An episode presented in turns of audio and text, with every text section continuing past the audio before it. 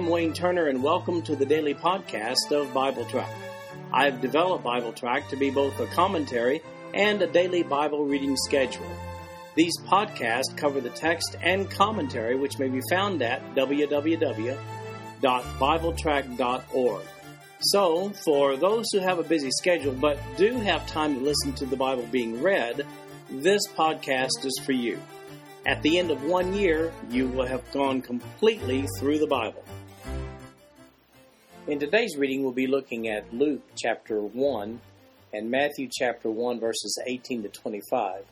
Since our readings in the Gospels are chronological, we'll be looking at the events leading up to the birth of John the Baptist and the birth of John the Baptist, and also the events leading up to the birth of Jesus Christ. We read the first 17 verses of the book of Matthew on New Year's Day.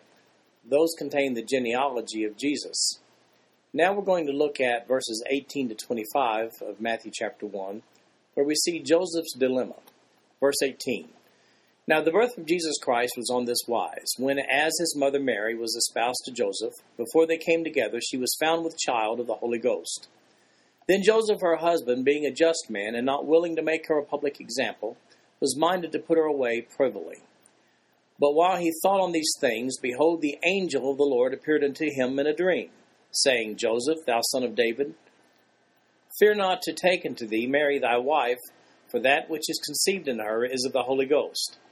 And she shall bring forth a son, and thou shalt call his name Jesus, for he shall save his people from their sins. Now all this was done that it might be fulfilled which was spoken of the Lord by the prophet, saying, Behold, a virgin shall be with child, and shall bring forth a son, and they shall call his name Emmanuel, which being interpreted is, God with us. Then Joseph, being raised from sleep, did as the angel of the Lord had bidden him, and took unto him his wife, and knew her not till she had brought forth her firstborn son, and he called his name Jesus. Here we see that Mary is betrothed to Joseph. That's espoused to Joseph. That's the procedure for marriage then, awaiting contract without consummation of the relationship until some period of time later.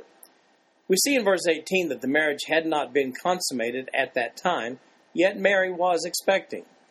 All was well when Joseph received a word from an angel, verse 23, that this child was the fulfillment of Isaiah chapter 7, verse 14 this child would be the Messiah. Joseph is also told that the newborn child is to be called Jesus. The Greek transliteration of is Iesous. There's no J sound in the Greek, and therefore we transliterate it to the English as Jesus, which incidentally is a transliteration of the Hebrew word Yahashua. There's no J sound in the Hebrew either. So Jesus is the New Testament Greek Iesous, and the Old Testament, Yahashua, which we pronounce as Joshua. Oh, one more bit of information about the name Joshua. It actually means in Hebrew is salvation. At the time of the birth of Jesus, it was a common name. Keep in mind the street language in Judea during that era was Aramaic, a Semitic sister language to Hebrew. While the grammar was somewhat different, the language sounded like Hebrew, Therefore, when people heard the name Jesus, they undoubtedly were reminded of the successor of Moses who led the people of Israel into Canaan. Incidentally, it should be pointed out that even though the people in Palestine in Jesus' day predominantly spoke Aramaic, the Gospels were actually recorded some years later in the dominant written language of the world, Greek. Educated people spoke and read Greek. Few in Judea were skilled in Hebrew, Bible historians tell us that very few people in Jesus' day actually were able to read and write, just to speak Aramaic. Hebrew was used in the readings of the Old Testament in the temple and in the synagogues. Since Greek was the commercial language of the Roman Empire during the first century, it's likely that the people in Judea also spoke Greek, at least to some extent. When Jesus was crucified, the inscription on his cross was written in Greek, Latin, and Hebrew. Oh, one more thing. Notice verse 25 regarding the intimate relations between Joseph and Mary. It says, And knew her not till she had brought forth her firstborn son, and he called his name Jesus. The Roman Catholic Church teaches that Mary remained a virgin for her entire life. Uh, as a matter of fact, this is a baseless doctrine. It's a fallacy, and it's disputed by this verse, which calls Jesus her firstborn son, as well as Matthew 13:55, which says of Jesus, what was commonly known by his neighbors when they say, "Is not this the carpenter's son?" Is not his mother called Mary, and his brethren James, Joseph, and Simon, and Judas? Now we have an introduction to Luke in Luke chapter 1, verses 1 through 4, as we switch over to a parallel gospel, the Gospel of Luke. Verse 1 For as much as many have taken in hand to set forth in order a declaration of those things which are most surely believed among us, even as they delivered them to us, which from the beginning were eyewitnesses and ministers of the word. It seemed good to me also, having had perfect understanding of all things from the very first, to write unto thee in order, most excellent Theophilus, that thou mightest know the certainty of those things wherein thou hast been instructed. The Gospel of Luke was written by Luke, who also wrote the book of Acts. Several times in Acts, Luke identifies with Paul's journeys by using the word we. Luke and Acts are addressed to an individual named Theophilus. Theophilus is a Greek name formed from two Greek words, God and lover. The name means lover of God. Paul named Luke as a companion in Colossians chapter 4 verse 14 and in Philemon 24 and also in 2 Timothy chapter 4 verse 11. Luke acknowledges here that his gospel was written later in verses 1 through 3 from the accounts of eyewitnesses to the ministry of Jesus when he writes this For as many have taken in hand to set forth in order a declaration of those things which are most surely believed among us, even as they delivered them unto us, which from the beginning were eyewitnesses and ministers of the word, it seemed good to me also, having had perfect understanding of all things from the very first, to write unto thee in order, most excellent Theophilus. So, beginning with verse 5 of Luke chapter 1, we find out that Zacharias, he's going to have a baby. There was in the days of Herod, the king of Judea, a certain priest named Zacharias of the course of Abia and his wife was the daughter of Aaron, and her name was Elizabeth. And they were both righteous before God, walking in all the commandments and ordinances of the Lord blameless. They had no child, because that Elizabeth was barren. And they were both now well stricken in years. And it came to pass that while he executed the priest's office before God, in the order of his course, according to the custom of the priest's office, his lot was to burn incense when he went into the temple of the Lord. And the whole multitude of the people were praying without at the time of incense. And there appeared unto him an angel of the Lord standing on the right side of the altar of incense. And when Zacharias saw him, he was troubled, and fear fell upon him. But the angel said unto him, Fear not, Zacharias, for thy prayer is heard, and thy wife Elizabeth shall bear thee a son, and thou shalt call his name John. And thou shalt have joy and gladness, and many shall rejoice at his birth for he shall be great in the sight of the Lord, and shall drink neither wine nor strong drink, and he shall be filled with the Holy Ghost even from his mother's womb. And many of the children of Israel shall he turn to the Lord their God, and he shall go before him in the spirit and power of Elijah, to turn the hearts of the fathers to the children, and the disobedient to the wisdom of the just, to make ready a people prepared for the Lord. And Zechariah said unto the angel, Whereby shall I know this? For I am an old man, and my wife well stricken in years.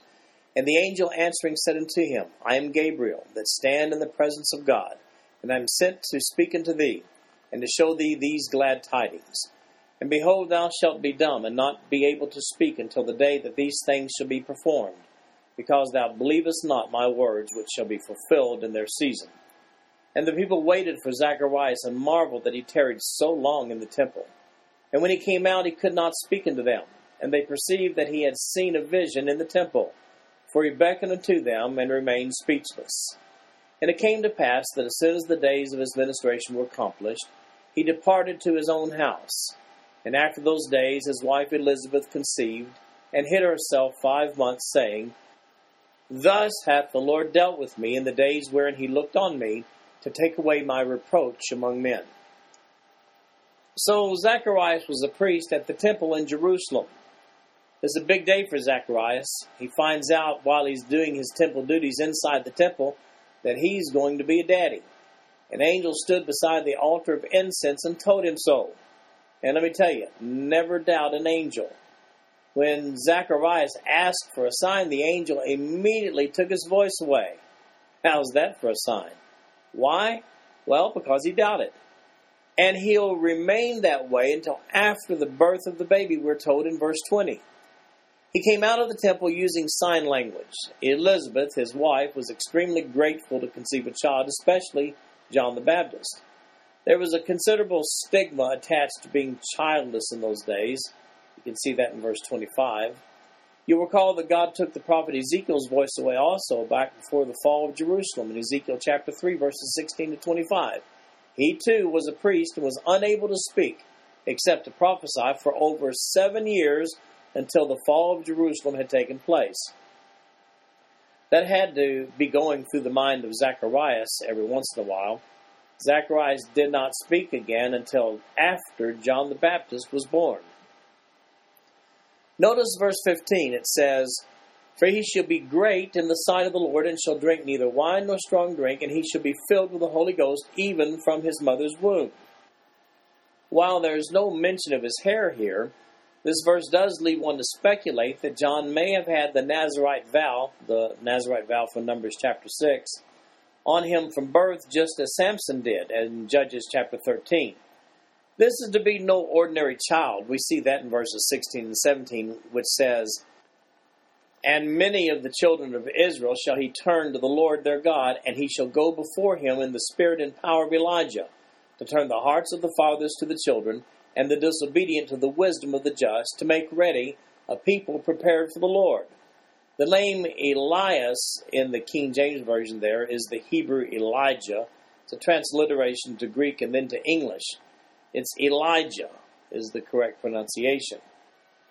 This baby has a very big mission ahead of him. We see the birth of John the Baptist down in verse 24. Incidentally, Gabriel, the angel who brought this message, is only referenced otherwise in the book of Daniel in chapter 8 and chapter 9. The appearance of an angel with this kind of a resume was quite significant. Now we get some news from Mary, beginning in verse 26 down through verse 38. And in the sixth month, the angel Gabriel was sent from God into a city of Galilee named Nazareth, to a virgin espoused to a man whose name was Joseph, of the house of David, and the virgin's name was Mary. And the angel came in unto her and said, Hail, thou that art highly favored! The Lord is with thee. Blessed art thou among women. And when she saw him, she was troubled at his saying, and cast in her mind what manner of salutation this should be. And the angel said unto her, Fear not, Mary, for thou hast found favor with God. And behold, thou shalt conceive in thy womb, and bring forth a son, and shall call his name Jesus. He shall be great, and shall be called the Son of the Highest and the Lord God shall give unto him the throne of his father David. And he shall reign over the house of Jacob forever, and of his kingdom there shall be no end. Then said Mary unto the angel, How shall this be, seeing I know not a man? And the angel answered and said unto her, The Holy Ghost shall come upon thee, and the power of the highest shall overshadow thee. Therefore also that holy thing which shall be born of thee shall be called the Son of God. And behold, thy cousin Elizabeth, she hath also conceived a son in her old age, and this is the sixth month with her, who was called barren. For with God nothing shall be impossible. And Mary said, Behold, the handmaid of the Lord, be it unto me according to thy word. And the angel departed from her. Well, Mary, you're going to have a baby also. Notice in Luke chapter 1, verses 32 and 33 he shall be great, and shall be called the Son of the Highest, and the Lord God shall give unto him the throne of his father David, and he shall reign over the house of Jacob forever, and of his kingdom there shall be no end. Well, Mary, not only are you to have a child, this will be no ordinary baby. This is the fulfillment of all those Old Testament prophecies concerning the Messiah. Isaiah 9. Look at the notes on BibleTrack.org. Well, got a problem though no husband. Gabriel the angel assures her that it's all taken care of. Like Joseph, she also gets the same instructions to name her child Jesus. In verses 39 through 45, Mary visits Elizabeth. Verse 39 And Mary arose in those days and went into the hill country with haste, into a city of Judah, and entered into the house of Zacharias and saluted Elizabeth. And it came to pass that when Elizabeth heard the salutation of Mary, the babe leaped in her womb, and Elizabeth was filled with the Holy Ghost. And she spake out with a loud voice and said, Blessed art thou among women, and blessed is the fruit of thy womb. And whence is this to me, that the mother of my Lord should come to me? For lo, as soon as the voice of thy salutation sounded in mine ears, the babe leaped in my womb for joy. And blessed is she that believed, for there shall be a performance of those things which were told her from the Lord. Well, it's time to share the good news. Elizabeth, well, she's tickled, of course. And John the Baptist, he seems to be happy too. According to verse 41, he leaked in her womb. She readily acknowledges that Mary's son is the fulfillment of Old Testament prophecy in verse 43 when she says, And whence is this to me, that the mother of my Lord should come to me? Mary breaks out in a song in verses 46 through 56. And Mary said, My soul doth magnify the Lord, and my spirit hath rejoiced in God my Saviour, he hath regarded the low estate of his handmaiden. For lo, from henceforth all generations shall call me blessed. For he that is mighty hath done to me great things, and holy is his name. And his mercy is on them that fear him from generation to generation. He hath showed strength with his arm. He hath scattered the proud in the imagination of their hearts. He hath put down the mighty from their seats, and exalted them of low degree. He hath filled the hungry with good things, and the rich he hath sent empty away. He hath holpen his servant Israel in remembrance of his mercy. And he spake to our fathers, to Abraham, and to his seed forever. And Mary abode with her about three months, and returned to her own house. In reply to Elizabeth's comments, Mary waxes eloquent with the goodness of God and her sense of joy at having been chosen to bear. We see in verse 56 that Mary stayed with Elizabeth about three months. Then John the Baptist arrives in verses 57 through 66. Now Elizabeth's full time came that she should be delivered, and she brought forth a son. And her neighbors and her cousins heard how the Lord had showed great mercy upon her, and they rejoiced with her. And it came to pass that on the eighth day they came to circumcise the child, and they called him Zacharias, after the name of his father. And his mother answered and said, Not so, but he shall be called John. And they said unto her, There is none of thy kindred that is called by this name. And they made signs to his father how he would have him called. And he asked for a writing tablet, and he wrote, saying, His name is John. And they marveled all. And his mouth was opened immediately, and his tongue loosed, and he spake and praised God. And fear came on all that dwelt round about them. And all these things were noised abroad throughout all the hill country of Judea. And all that heard them laid them up in their hearts, saying, What manner of child shall this be? and the hand of the Lord was with him. Zacharias, at this point, is still unable to speak until the circumcision and the naming of the baby on the eighth day. Elizabeth says, Let's name him John. Well, there's nobody by that name in your family, Elizabeth. Are you sure about this? Don't you want him to be like Zacharias Jr.? Then they took a writing tablet to Zacharias for a second opinion on this thing. He wrote, John. Immediately his tongue was loosed, and finally he was able to speak. Well, John it shall be. With his tongue now loosed, Zacharias breaks out with a prophecy. Verse 67. And his father Zacharias was filled with the Holy Ghost, and prophesied, saying, Blessed be the Lord God of Israel, for he hath visited and redeemed his people, and hath raised up an horn of salvation for us in the house of his servant David. And he spake by the mouth of his holy prophets, which have been since the world began that we should be saved from our enemies and from the hand of all that hate us, to perform the mercy promised to our fathers, and to remember his holy covenant, the oath which he sware to our father Abraham, that he would grant unto us that we, being delivered out of the hand of our enemies, might serve him without fear, in holiness and righteousness before him all the days of our life. And thou, child, shall be called the prophet of the highest, for thou shalt go before the face of the Lord to prepare his ways to give knowledge of salvation to his people by the remission of their sins, through the tender mercy of our God, whereby the day spring from on high hath visited us, to give light to them that sit in darkness and in the shadow of death, to guide our feet into the way of peace.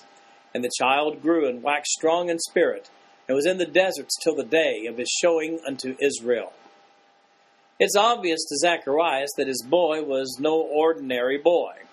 Just look at the prophecy God gave him concerning his son, John the Baptist. There was no question in the mind of Zacharias what John would do with his life. Look at verse 76. And thou, child, shalt be called the prophet of the highest, for thou shalt go before the face of the Lord to prepare his ways. Oh, and he calls in the Abrahamic covenant markers here in verse 73. That's a reference to the promises that God made to Abraham. Look at the article on the front page of BibleTrack.org to see some details about that covenant that God made with Abraham. Zacharias fully understands that his son will be instrumental in the fulfillment of this covenant. Verse 80 is a little curious.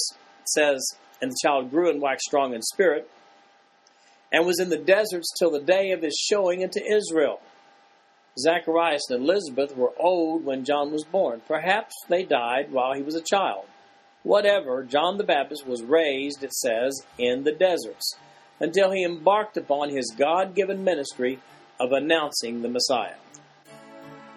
This concludes our podcast for today. I'm Wayne Turner, and if you'd like to read along with our commentary online, go to www.bibletrack.org. Thank you for listening in today. The background music for these podcasts is an original composition written by the music director of Faith Bible Church, Paul Walton.